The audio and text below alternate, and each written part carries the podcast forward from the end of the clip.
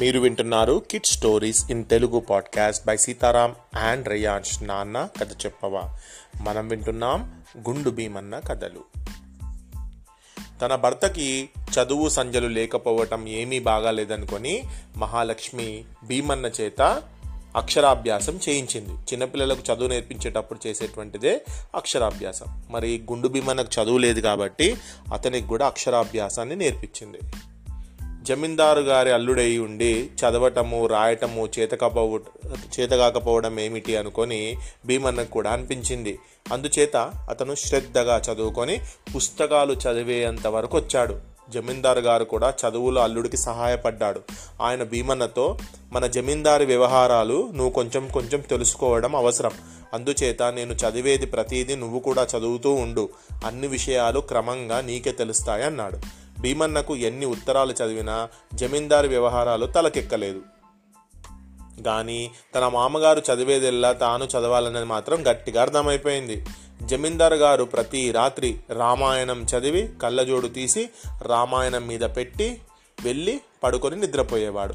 అందుచేత భీమన్న తాను కూడా అలాగే చేయాలనుకున్నాడు. రాత్రి అందరూ పడుకునే సమయానికి భీమన్న పడుకోలేదు. మామగారు రామాయణం చదివి పడుకునే దాకా చూసి ఉండి నేను కాసేపు చదువుకొని వస్తాను నువ్వు పడుకో అని మహాలక్ష్మితో చెప్పి మామగారి కళ్ళజోడు తాను తగిలించుకొని రామాయణం చదవడానికి కూర్చున్నాడు. జమీందార్ గారిది చెత్వారపు కళ్ళజోడు అంటే చాలా లావుగా ఉంటుంది దొడ్డుగా ఉంటుంది అన్నట్టు.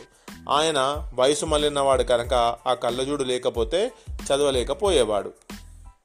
భీమన్నకు చత్వారం లేకపోవటం వల్ల ఆ కళ్ళజోడు పెట్టుకొని చదవడం ప్రారంభిస్తే కళ్ళకు బాగా శ్రమ అయ్యేది.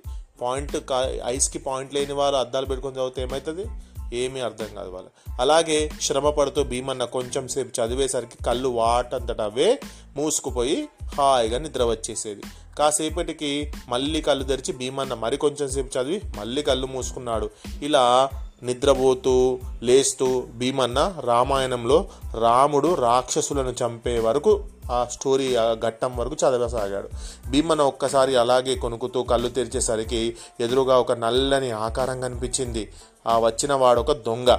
ఇల్లంతా అటు ఇటు తిరిగి ఎవరైనా పడుకున్నారా లేదా అని చూస్తూ ఎక్కడైనా ఎవరైనా పడుకుంటే హాయిగా పోయి దొంగతనం చేద్దాం అనుకున్నాడు ఇక అదే సమయంలో జమీందార్ గారింట దొంగతనం చేసే ఉద్దేశంతో వాడు నల్లటి బట్టలు వేసుకొని ముఖానికి చేతులకు మసి పూసుకొని వచ్చాడు. కానీ నిద్రమత్తులో ఉన్న భీమన్నకు వాడు రామాయణంలో ఉన్న రాక్షసుడిలాగా కనిపించాడు. రాముడు రాక్షసుడిని అడిగినట్టే భీమన్న ఒరే రాక్షసుడా నీ పేరేమిటి? ఇక్కడికి ఎందుకు వచ్చావు? అని గట్టిగా అరిచాడు. అరవకరా నోరెత్తావంటే చంపేస్తా అంటూ దొంగ భీమన్నను దగ్గరకు రాబోయాడు. భీమన్న రాక్షసుని చూస్తూనే కొద్దిగా ఆగ్రహంతో రెచ్చిపోయి దొంగను కత్తి పట్టుకున్న చేతిని ఒక చేతిని గట్టిగా పట్టుకొని రెండో చేతితో వాడి పీక పట్టుకున్నాడు. దొంగ ఒక్కసారి వామ్మో వీడవడరా ఇంత స్ట్రాంగ్గా ఉన్నాడు అనుకొని కేక పెట్టి కింద పడిపోయాడు. ఆ అలకిడికి ఇంట్లో వాళ్ళంతా లేచి వచ్చారు. దొంగ దొరికిపోయాడు. వాడు పేరు మోసిన దొంగ. వాడిని పట్టుకున్నందుకు భీమన్న చాలా పాపులర్ అయిపోయిండు. భీమన్నను తెలివిగల వాణ్ణి చేయటానికి మహాలక్ష్మి చేసిన ప్రయత్నాలు ఏవి కూడా ఫలించలేదు. అందుచేత ఆమె అతనిలో దేవుడి పట్ల భక్తి ఉంటే బాగుంటుంది అనుకొని దేవుడు దైవభక్తి ప్రేరేపించి తెలివితేటలు పెంపొందించేటువంటి ఏర్పాటు చేసింది. భార్య ప్రేరణతో భీమన్న ప్రతి సాయంకాలము ఊరి బయట ఉండే గుడికి వెళ్ళి దేవుడికి దండం పెట్టుకొని ఇంటికి తిరిగి వచ్చేవాడు. అలా ఉండగా ఒక మోసగాడు ఆ ఊరు చేరి గుడి పక్కన ఉండే చెరువు దగ్గర చెట్టు కింద ఒక మునిలాగా వేషం వేసుకొని కూర్చొని వచ్చిపోయే వాళ్ళ ద్వారా గ్రామ పరిస్థితులన్నీ గ్రహించేసే గ్రహించేవాడు. ఈ మోసగాడు భీమన్నను గురించి కూడా తెలుసుకున్నాడు. భీమన్న జమీందార్ గారి అల్లుడు అమాయకుడు. అందుచేత ఒక రోజు సాయంత్రం భీమన్న గుడికి వెళ్తూ ఉండగా మోసగాడు అతని దగ్గరికి వెళ్ళి వస్తున్నావా బిడ్డ? భీమన్న? రా రా అని పిలిచాడు మనిషి చూడబోతే మునీశ్వరుడిలాగా ఉన్నాడు. తనను పేరు పెట్టి కూడా పిలిచాడు. అందుచేత భీమన్నకు క్షణంలో ఆ మోసగాడి పైన భక్తి కుదిరింది. అతడు మోసగాడనే విషయం భీమన్నకు తెలియదు. అసలుకే అమాయకుడు భీమన్న. అతను మోసగాడి వద్దకు వెళ్ళి సాష్టాంగ నమస్కారం చేసి లేచి స్వామి ఏమి స్వామి? మీకు నా పేరెలా తెలుసు? అని అడిగాడు. బిడ్డ నువ్వు తెలుసు నీ పేరు తెలుసు నువ్వు ఏం చేయాలనుకుంటున్నావు కూడా నాకు తెలుసు అని అంటాడు ఆ స్వామి మోసగాడు. స్వామీజీ వేషంలో ఉన్న మోసగాడు. బిడ్డ నీవు దేవుడి దర్శనానికి చాలా ఆరాటపడుతున్నావని నేను గ్రహించాను. అందుకే రోజు దేవాలయానికి పోయి వస్తున్నావు. నీ భక్తి చాలా గొప్పది. కానీ దేవాలయంలో నీకు దేవుడి దర్శనం ఎలా అవుతుంది? చెప్పు నాయన ఆలయంలో ఉండేది దేవుడి విగ్రహమే కానీ దేవుడు కాడు కదా నీకు దేవుళ్ళను ప్రత్యక్షంగా నేను చూపిస్తాను. నిజంగా దేవుళ్ళ దర్శనం చేసుకోవాలని ఉంటే నువ్వు నాకు చెప్పు అని అన్నాడు.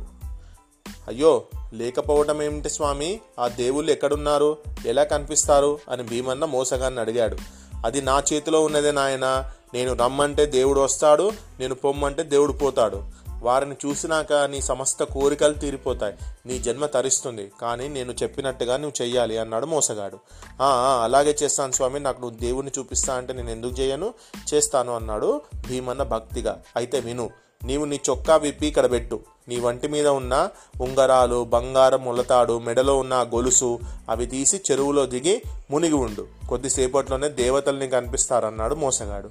భీమన్న వాడి మాటలు నమ్మి సరే అని తన ఒంటిపై ఉండే సొమ్ములంతా తీసి చొక్కా విప్పి అన్నిటినీ చెరువు గట్టుపై నుంచి నీటిలోకి దిగి మునిగి అలాగే ఉండిపోయాడు. భీమన్న నీటిలో మునిగిపోయిన మరుక్షణం అసలుకే మోసగాడు. ఏం చేసిండు? ఎంచక్క అతని చొక్కా నగలు పట్టుకొని గుడి దిక్కుగా పారిపోసాగాడు. ఈ లోపల నీటిలో మునిగిన భీమన్న ఒక ఆలోచన వచ్చింది. అదేమిటంటే తనకు దేవతలు కలిసి కనిపిస్తారు కానీ ఆ దేవతలను తానొక్కడే చూస్తాడు.